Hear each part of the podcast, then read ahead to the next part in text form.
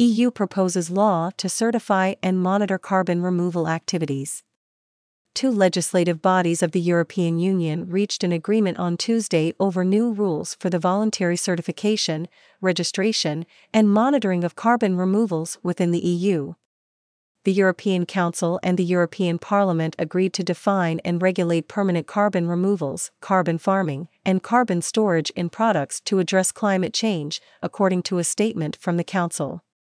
According to the Resolution on Sustainable Carbon Cycles, which was adopted in April 2023 by the European Parliament, carbon removals must play a growing role in achieving EU climate neutrality by 2050.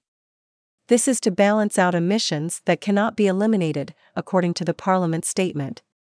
The deal reached is still provisional, pending formal adoption by the European Parliament and the Council. The new law covers the certification of four types of carbon removals, according to the statement. Permanent carbon removal to storage for a duration of several centuries.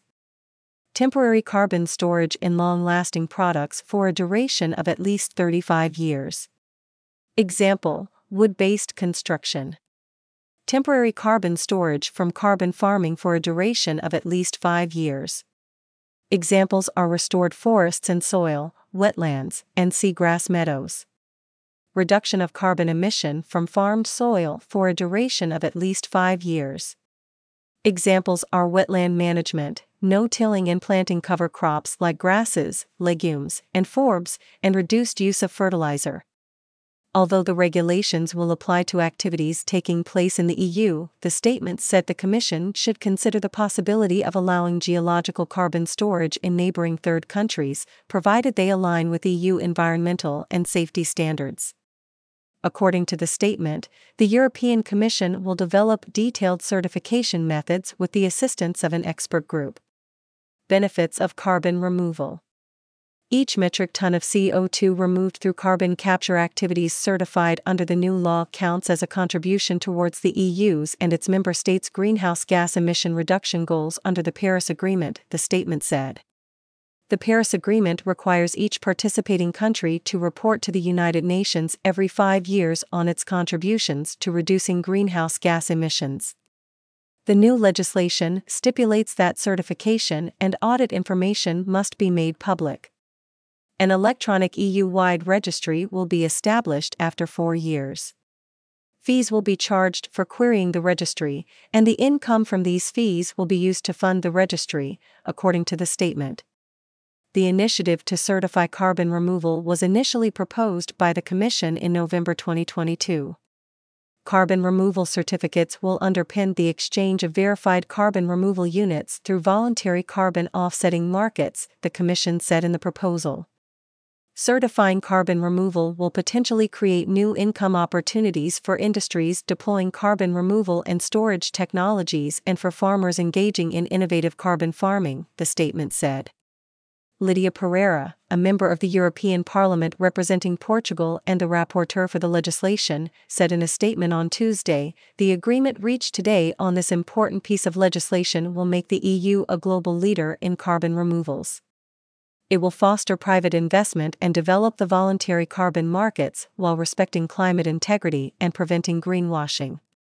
Controversies Soil based carbon sequestration through carbon farming methods has limitations, according to the Massachusetts Institute of Technology to achieve the greenhouse gas reduction goal, many farmers worldwide need to change how they farm the land for hundreds of years in the future, which poses a big social and economic challenge, the MIT Climate Portal said.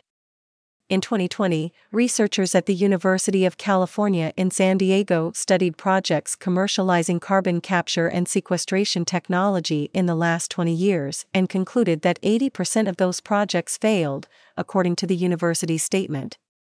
The researchers found that the credibility of revenues and incentives, which depend on policy and politics, along with capital cost and technological readiness, are key factors in the success of these projects.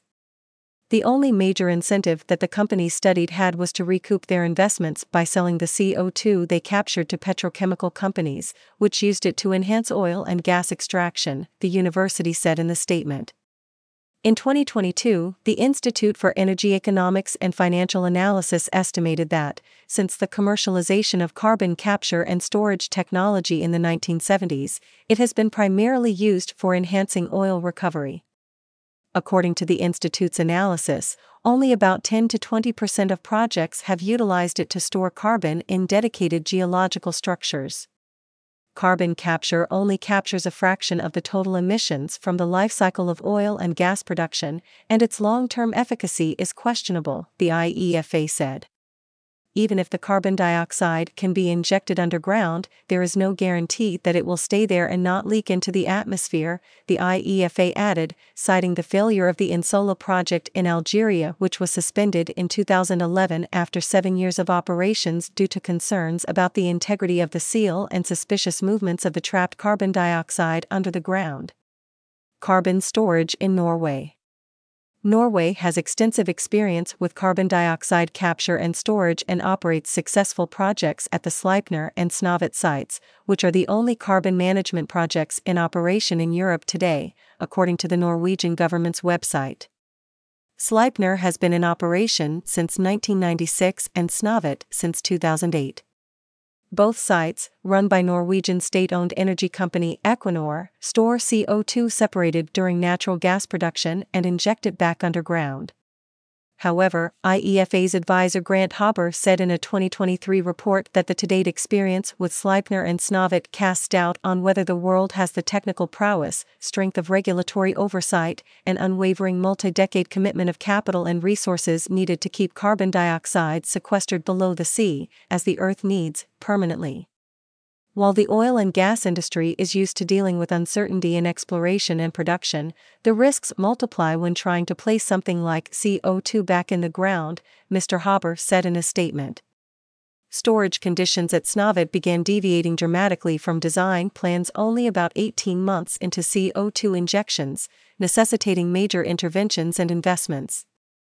In the case of Sleipner, CO2 moved into an area previously unidentified by engineers despite extensive study of the subsurface geology, the statement said.